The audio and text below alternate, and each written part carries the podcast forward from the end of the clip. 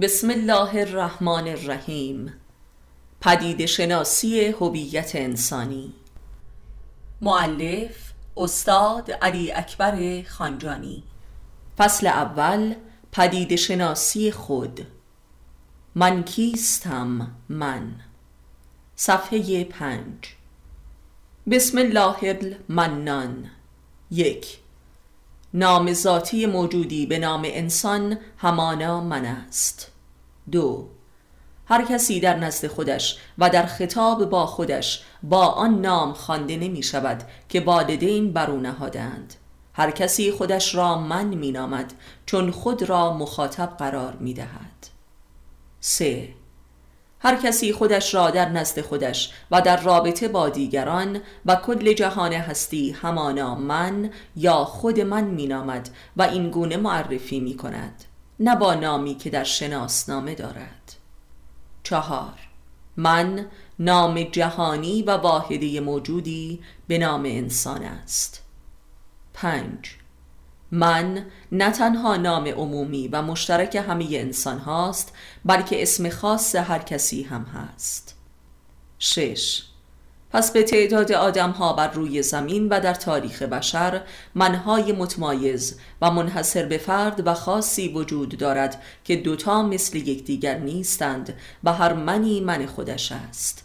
خود من یا من خودم یا خود خودم. هفت. من حاصل فردیت و چیزیت و موجودیت نیست. زیرا سایر موجودات و حیوانات دارای من و منیت و خودیت نیستند. هشت. من در وجود انسان دو پایگاه یا رکن دارد. دل و ذهن. من احساسی و من فکری. ایده من و احساس من. فکر من و دل من. نه این دو من دو ظهور و بروز هم دارد. من ذهنی به صورت گفتار و کردار بروز می کند و من قلبی به صورت احساسات و تعلقات و روابط و مالکیت ها من ذهنی محصولات معنوی دارد مثل سخنان، نوشته ها، هنرها، علوم، اعتقادات و غیره. و من قلبی محصولات عینی و مادی دارد مثل خانه من همسر و فرزند من دوستان من اتومبیل من و غیره. من معنوی و من مادی. ده. چون انسان دارای من است تنها موجودی است که از خودش در جهان بیرون از خود آثاری بر جای می نهد که مختص من اوست. یازده. بشر چون دارای من است دارای تاریخ نیز هست. تاریخ بشر تاریخ منیت بشر من تاریخی بشر. دوازده انسان چون دارای من است عاشق می شود که عشق اشد منیت بشر است و من جاودانی اوست که به صورت عشق بروز می کند. لذا آدمی در عشق احساس جاودانگی دارد زیرا من او به جاودانگیش متصل شده است. عشق همان جنبش من جاوید بشر است و نیز دو تجلی دارد عشق معنوی و عشق مادی یا عینی. عشق علمی، هنری، عقیدتی، الهی و عرفانی. و عشق به جنس مخالف و فرزند و ثروت و قدرت و غیره. سیزده آدمی همواره مترصد جاودان سازی من خیشتن است و این تلاش به صورت انواع عشقها بروز می کند. پس عشق تلاش من برای جاودانه شدن است. چهارده. برخی جاودانگی ها جلوه عینی و مادی دارند مثل خانواده و نژاد و ثروت. و برخی هم جلوه معنوی دارند و نامرئی هستند مثل عشق الهی، عشق هنری و علمی و عقیدتی. پانزده. جاودانه ترین من انسان همان خداوند است. خدای من. شانزده. آدمی فقط در احساس و ایده خدای من است که خودش را جاودانه حس می کند هفته خدا همانا من جاودانی من است و خدای هر منی هم خاص خود اوست و اتفاقا این خصوصی ترین و محرمانه ترین و مطمئن ترین من هر کسی است علا رغم اینکه چنین باوری هم وجود دارد که خدای همه یکی است و خدای خصوصی وجود ندارد. هجده. نبرد و صلح بین انسانها چیزی جز صلح و جنگ بین منهای آنها نیست. 19 شدیدترین و جدیترین جنگ ها و صلح های بشری بین خدای منهای بشر است و منهای خدایی بشر.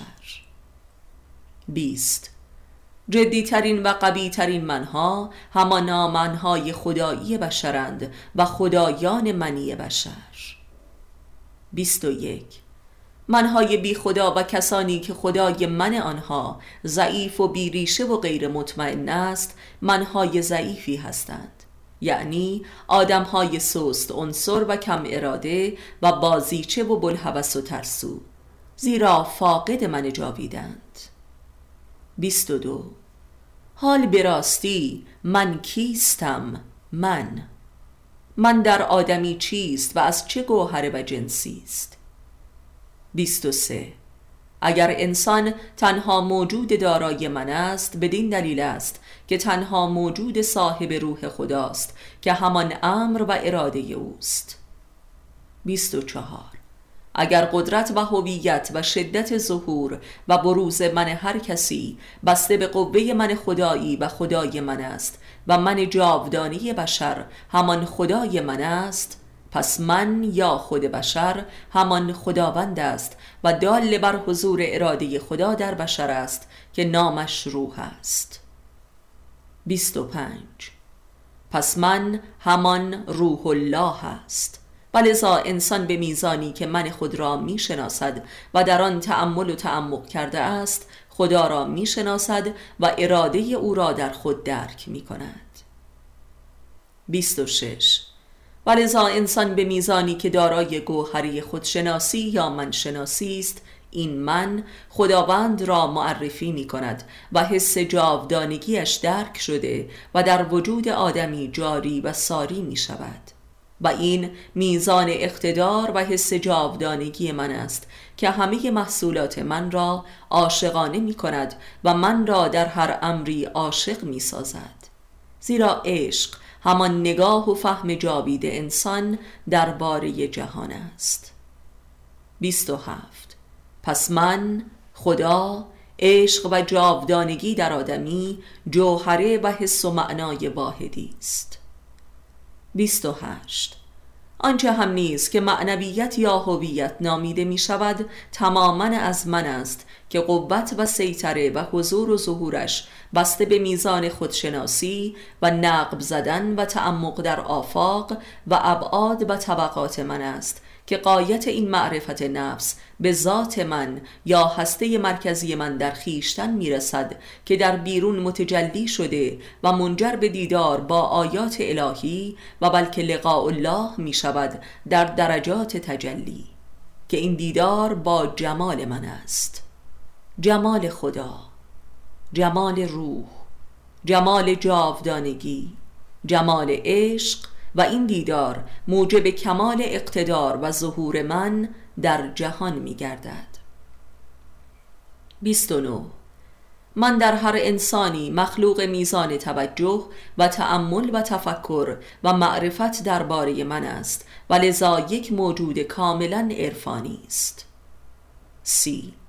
بنابراین همواره بسیارند انسانهایی که به راستی اصلا فاقد من هستند که این نوع آدمها را بیهویت مینامند که در واقع فاقد معرفت درباره خود هستند و اینان هنوز جانورند و آدم نشدند. سی و یک. من مخلوق نظر انسان به خیشتن است. حاصل روی کرده آدمی به خیشتن خیش. این همان توشه آخرت و ابدی انسان در جهان است. سی و دو. چرا بر خود نظر نمی کنید؟ قرآن. این امر به خلقت جدید و خلق انسانی بشر به دست خیشتن است و مقام شهادت می باشد. شاهد بر خیشتن بودن. سی و سه. پس موجودیت انسانی بشر مخلوق شهادت است. یعنی من همواره شهید است. سی و چهار. پس انسانیت بشر همواره مقام شهادت اوست و انسان در درجات شهید بودن قرار دارد. سی و پنج. آدمی در نخستین نظر بر و شهادت دادن بر شهید می شود یعنی حیوانیت او شهید می شود و روح انسانی یعنی من الهی و جاودانش از این شهادت برمیخیزد سی و شش. و لذا من همواره دارای طبعی خونین است و این است که آدمی طبعا از معرفت نفس و رجعت به خیشتن خیش بیزار است. سی و هفت. پس من یک موجود کاملا عرفانی است زیرا حاصل معرفت نفس است. سی و هشت. عرفان همواره قرین شهادت است و عارفان شهیدانند. سی و نو من در هر تولد و خیزش و جهشی بایستی شهید شود در زیر نظر انسان. چهل. روح نظر بر تن می کند و من خلق می شود. و لذا من دارای ماهیت اویی یا هویی است که از رابطه بین من توی روح تن پدید می آید. چهل و یک. و لذا من همان هویت یا اوییت است یعنی خداییت. چهل و دو. و در قرآن کریم شهید از اسمای الهی است. هو شهید چهل و سه. هر نظر برتری بر خود یا من موجب خودکشی یا منکشی می شود تا من برتری برخیزد و این معنای دیگری از معنای شهادت و هویت شهیدی خود یا من است. چهل و چهار. معراج محمدی و لقاء الله حاصل برترین نگاه آدمی بر من خیشتن است که هوی ذات را در بیرون متجلی می کند و برترین شهادت رخ می نماید و هو شهید نقاب از جمال بر می کشد. چهل و پنج. هر جهش و عروج من به مسابه یک بار مردن و به حیاتی برتر زنده شدن است و این همان موتهای ارادی است. چهل و شش.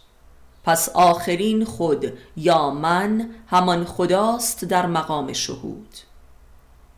چهل و هفت. پس معراج محمدی حاصل کمال شهادت و شهید شدن من محمدی است. چهل و هفت. پس معراج محمدی حاصل کمال شهادت و شهید شدن من محمدی است. چهل و هشت. لقاء الله اجر آخرین خودکشی و شهید شدن من آخرین است که برترین و مقدسترین من است. چهل و نو هفت من کلی در بشر وجود دارد که به صورت هفت طبقه نفس است که زمین هفت آسمان است. من اماره من لمبامه من ملهمه من مطمئنه من راضیه من مرزیه من واحده. که هر یک به ترتیب از پی شهید شدن من قبلی رخ می نماید و فعال و متجلی می شود پنجاه. برای هر یک از این منها جهانی دیگر و منحصر به فرد خودش در بیرون وجود دارد که هفت آسمان است. پنجاه و یک. در انسانی که روح در مقام شهادت بر تن خیش نیست منی هم موجود نیست. و روح چنین انسانی در جهان اشیاء گم و گور و تسخیر شده است و تن او هم یک جانور دیوانه و افسار گسیخته است. پنجاه و دو. اگر امر دین خدا همان امر رجعت است به معنای رجعت روح به خانه خیشتن است تا من پدید آید یعنی انسان خلق شود. پنجاه و سه. انسان بی من یا هنوز یک جانور است و یا به مقام لقاء الله رسیده و من در خداوند جذب و فنا و یگانه شده و او انسان کامل و خلیفه خدا در جهان است که این شهید کامل است در خداوند و مشهود است در خداوند. یعنی خداوند از جمال چنین انسانی بر مخلصین رخ می نماید همانطور که محمد صلی الله در معراجش با جمالی علیبار دیدار کرد. همانطور که مولای رومی در جمال شمس با خداوند دیدار کرد که شمس من و خدای من. پنجاه و چهار. آنچه که منیت یا انانیت یا خودپرستی نامیده می شود که صفتی زشت و شیطانی است حاصل اطاعت من از غیر خداوند است. پنجاه و پنج. فقط انسان کامل یعنی انسان بیمنی که من او در خداوند حل شده است حق دارد از خودش اطاعت کند. زیرا من او عین هو شده است و مظهر اراده و من خداوند است. و همانطور که درباره عباد الله المخلصین در قرآن می‌خوانیم. این خودی است که مظهر خداست. پنجاه و شش. من تا قبل از رسیدن به خداوند و الحاق در خداوند حق پیروی از خودش را ندارد و بلکه بایستی از یک انسان مخلص که مظهر هوست اطاعت کند که نامش امام است یا عارف واصل. که اصفه تحقق یا منهو می باشد یعنی منی که او شده است. پنجاه و هفت. یکی از دامهای حلاکت و انهدام من همانا گم شدن در محصولات و تعلقات خیش در جهان بیرون است و به تسخیر چیزها در آمدن. به تسخیر خانه، ماشین، همسر و فرزند.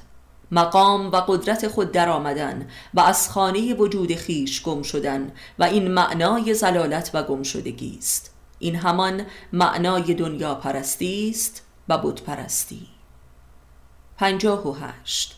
من یا خود هر انسانی در جستجوی حق ذاتی و جاودانی خیش است که همان خداست و به کمتر از خدا قانع شدن و در غیر خدا ماندن همان حلاکت من و انهدام هویت است. و بشر مدرن هلاک شده چنین وضعی در تکنولوژی است که هولناکترین دام من است که دام شیطانی است. پنجاه و با نظر روح به تن من خلق می شود و به راه می افتد در جهان به جستجوی حق و معنای جاودانه خیش و در این جستجو گم می شود. شست من به محض خلق شدن بایستی در خودش بماند و نقب زند زیرا حقش در خودش نهفته است و نه خارج از خود. به قول حافظ آنچه خود داشت ز بیگانه تمنا می کرد. شست و یک. ولی هیچ منی بدون یاری یک من به حق رسیده و هو شده قادر به جستجوی من در خیشتن نیست. و در این جستجو به اشد خودپرستی حقیر و ابلهانه خود مبتلا می شود و این شیطنت من است. شست و دو. مهلکترین دام و حلاکتگاه من جنس مخالف است که جنس مخالف و همسر مظهر حقیقت من پنداشته می شود و پرستیده می شود اکثر منها در این دام دچار حلاکت ابدی می شوند این بدان دلیل است که جنس مخالف هم یک انسان است یعنی صاحب صورت الهی است و لذا خدا پنداشته می شود با اینکه می داند که چنین نیست ولی از آن رهایی ندارد. 63 جنس مخالف در صورتی می‌تواند مظهری از حقیقت من باشد که خود به این حقیقت در خود رسیده باشد یعنی به مقام عباد الله المخلصین نائل آمده باشد که از منهای دنیوی منزه باشد و متعلق گشته باشد. 64 فقط یک عارف واصل مظهر حقیقت من بیرونی بشر است و ما بقی دام است. بت است. کمینگاه ابلیس است. شست و پنج. گاه من آدمی به چنان دام و عذابی می افتد که برای نجات خود مبادرت به قتل تن خود می کند شست و شش. کل جهان هستی آینه تجسد من انسان است و سرابی بیش نیست و بلکه محلک است. ولی در عین حال من در این ظرف ها و بتها و نشانه های مجازی و میرای من تجربه کسب می کند و به تدریج جایگاه های خود را ارتقا می دهد و به آسمان ها و جهان های برتری راه می یابد تا به یک من هویی یعنی یک عارف واصل می رسد که به یاری او جمال حقیقی و جاودانی خود را دیدار می کند و حقیقت را در خودش می یابد و در خودش قرار می گیرد و خود جاوید می شود یعنی من الهی. یعنی به خدای من و من خدایی در خود می رسد و این است من واقعی که به حقیقت خود در خود رسیده و از غیر خود بی نیاز و پاک شده است و این مقام مخلصین است. خالص شدگان. خلوص من از غیر من. شست و هفت. پس حق و حقیقت من این است که از خانه وجودش یعنی از تن ظهور کند بی واسطه غیر. که این ظهور حق از هیکل بشر است که نور خدا را متجلی می شود. این ظهور منان است از انسان. شست و هشت. لفظ من در عربی هم به معنای کس می باشد که دقیقا مترادف من در فارسی است. و لذا منان که از اسمای الهی است به معنای من کننده یا بخشنده من به انسان است. یعنی انسان را همچون خودش کسی کرده است من کرده است. و این بزرگترین و بلکه تنها منت منان است به انسان. چون انسان تنها موجود صاحب من است و من است یعنی چیزی است به خودی خودش. در حالی که هیچ موجودی در جهان به خودی خود چیزی نیست و اصلا خودی نیست و بلکه آیات و نشانه از وجود یک من خالق است که خالق من هاست. یعنی جز انسان سایر موجودات بی خودند. یعنی در خود وجودی ندارند و موجودات مجازی و آریهی هستند. و لذا من انسانی در کل جهان هستی نمی‌تواند به حق من خودش برسد و در هر چیزی فریب می‌خورد و به دام میافتد. حق من انسان در خیشتن اوست و خیشتن آدمی متاسفانه آخرین محل رجوع اوست آنگاه که از کل جهان معیوس شد و این همان معنای کفر من است که از خود فراری و بیگانه است. زیرا در من خیش به خودی خود چیزی جز فنا در نمییابد و این منشه جهل انسان است که دچار ادراکی واژگون سالار است و معنای هستی و نیستی را کاملا عوضی می‌گیرد و به جهان عدمی و بی خود رجوع می کند تا به حق جاودانه خود برسد. و در جهان بیرون به تجاوز و فساد می‌پردازد و این منشه ظلم انسان است. و این است که قرآن کریم انسان را نفسا موجودی کافر و جاهل و ظالم می‌خواند.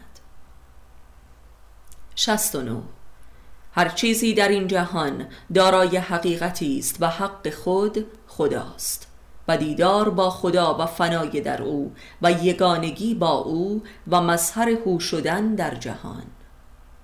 هفتاد. صورت آدمی از صورت خداست و روح او هم روح خداست و لذا من انسان هم همان من خداست. هفتاد و یک.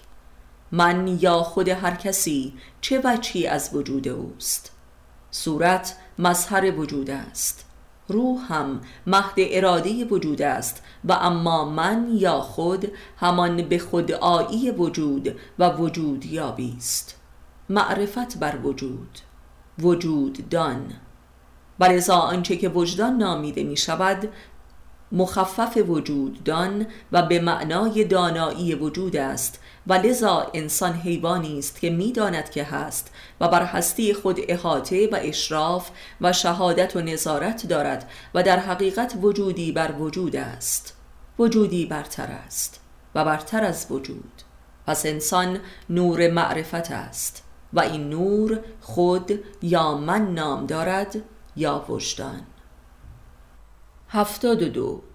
انسان و انسانیت نه تن است نه روح و نه اتحاد این دو بلکه نگاه و نظر بر این وجود است. از این دیدگاه بهتر این معنای قرآنی را درک می کنیم که چرا بر خود نظر نمی کنید یعنی چرا آدم نمی شوید و این امر به خلق شدن انسان است. هفتاد و سه. خداوند در کتابش میفرماید که انسان را بر خلقتش شاهد گرفتیم پس انسان چیزی جز این شهادت نیست. پس انسان نگاه است. هفتاد و چهار. انسان نور نگاه است و این نور معرفت است. پس وجود معرفت است. و معرفت برتر از موجودیت است و موجودیت مخلوق معرفت است برای انسان. هفتاد و پنج. در زیر این نگاهی که انسان بر جریان خلق شدن خود می کند نهایتا خداوند دیدار می شود زیرا انسان بر جای خدا نشسته است. این دیدار همان حق وجود انسان است. یعنی خداوند حق وجود انسان است. خداوند حق من انسان است. هفتاد و شش. پس همانطور که هر که خود را شناخت خدا را شناخت. هر که هم خود را دید خدا را دید. این دیدن فقط دیدن نیست بلکه شدن است. وجود یافتن است و انسان شدن به عنوان خلیفه. هفتاد و هفت. کل طول عمر آدمی جریان خلق شدن اوست و انسان تا با خداوند دیدار نکند خلقتش کامل نشده است. با این سؤال و جواب بین خداوند و انسان که آیا من پروردگار تو نیستم؟ آری. این آری گفتن به خلقت خیش است و هستی خود را تحویل گرفتن و من شدن. هفتاد و هشت. بدین لحاظ این من همان امانتی است که خداوند به کل کائنات بخشید ولی جز انسان آن را نپذیرفت که آن هم از جهل و ظلمش بود. زیرا تمام ظلم آدمی از من و منیت اوست و از من خود اکثرا استفاده ظالمانه می کند و ظلم در وجود آدمی همان عنصر من است و همین من است که در قیامت بازخواست می شود. و همین من است که پس از مرگ باقی میماند و ابدیت انسان است. هفتاد و نو و با مرگ تن و روح از انسان جدا می شوند و فقط من باقی می ماند که از تن جمال پذیرفته و از روح هم صاحب اراده شده است و اینک موجودیتی مستقل از تن و روح است. این همان چیزی است که انسان در حیات خاکی آفریده و پرورده است و بقای ابدی اوست. هشتاد. خداوند تن و روح را به من می دهد تا من خودش را بیافریند. یعنی تن و روح مواد اولیه خلقت نوین انسان به دست خیشتن است. از طریق نگاه کردن. ای انسان چرا بر خود نظر نمی کنی؟ هشتاد و یک. من یک نقطه لامتناهی و ازلی است. همچون وجود خداوند در عرصه قبل از خلقت در اما 82 همچون انفجار بزرگ در نظریه خلقت و پیدایش کائنات این نقطه لامتناهی نیز باید در خودش منفجر شود که این انفجار نور است. انفجاری که انسان را خلق می کند از نقطه من. این انفجار حاصل نگاه است. نگاه بر خیشتن این پیدایش انسان الهی است. آن کالبد نوری در حکمت اشراق. این من جاودانه است و خدایگونه 83 من تا قبل از عرصه تجلی و جمال یک احساس و ایده محض بی صفت و بی معنا و میان است. درست مثل یک نقطه که حتی موجودیتش طبق تعریف مترادف با عدم است. ولی عدم عدم هم نیست. فقط اینقدر احساس و فهم می کنیم که چیزی هست همین و بس. و این چیز همان چیزی است که نامش را من یا خودم نهادم. معنای عربی من یعنی کسی عین حس مذکور است. فقط کسی. و همین. این کس چیست؟ چه می‌گوید؟ چه می‌خواهد؟ چه نمی‌خواهد؟ معلوم نیست گاه از حدس و گمان دست به کاری می‌زنیم یا حرفی بر زبان میرانیم و یا چیزی می‌خریم تا راضیش کنیم ولی به تدریج می‌فهمیم که اینها حرف و کار و خواسته او نیست آدمها تمام عمر را مشغول چنین بازی با خود هستند و لحظه ای مکس نمی کنند و در خود نمی نگرند فقط سعی می کنند که سرش را گرم کنند و گاه حتی مفقودش سازند و سر نیست کنند یا خفهش نمایند ولی موفق نمی شوند و کل عمر صرف این تلاش مذبوحانه و مزهک است. یک وقت نگاه می کنیم که اطراف ما را صدها چیز فرا گرفته است که ظاهرا همه مال من است. خانه من، همسر من، مدرک من، پست من حساب بانکی من ماشین من وضعیت من اعتقادات من علم و هنر و سیاست من روانشناسی روابط من اعتبارات من. ولی همه اینها جمعا قادر نیست که لحظه هم این من را معنا و یا قانع کند. اینها فقط آویزه هایی هستند بر من که گاه من را دفن می کنند و فقط چیزهایی می مانند که معلوم نیست مالکی است. فقط حمالیش را کرده ایم. برای چه کسی؟ معلوم نیست. فقط کسی که نه نام دارد نه آدرس نه صفتی. فقط شاکی است و نگاه می کند و تحقیر می کند و زخم می زند و به ناگاه دیگر نیست. مثل پالانی که خرش رفته است. این قصه همه جایی من است و همه منت ها هم بروست در حالی که او خود منت وجود است. زیرا وجود را از آن آدمی کرده است. وجود من. هشتاد و چهار.